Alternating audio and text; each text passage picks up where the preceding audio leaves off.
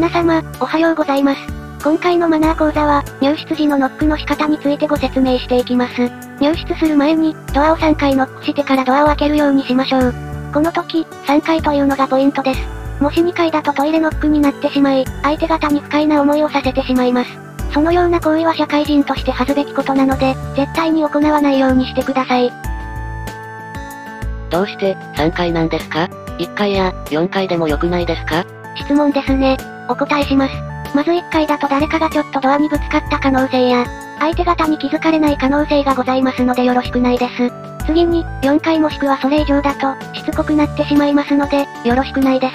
お分かりいただけましたか ?2 回で良くないすか？え？そもそもトイレのノックが2回って決まりないですよね。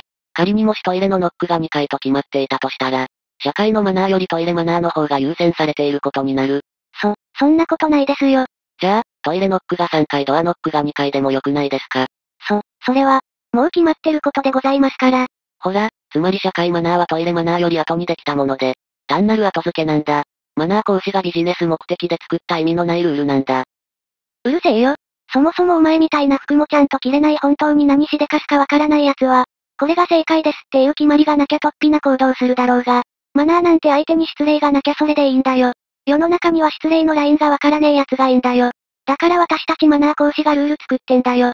ドアノックがトイレノックより一回多いことで差別化できてるならそれでいいじゃねえか。普通の人間はそんなことより相手方とどうしたら円滑な人間関係を築けるかを気にするんだよ。お前みたいな奴がいるからマナーが必要になったんだよ。あ、逃げるんじゃねえ。お前はこれから千本ドアノック終わるまで帰れねえからな。待てー。水に流せよ、トイレだけに。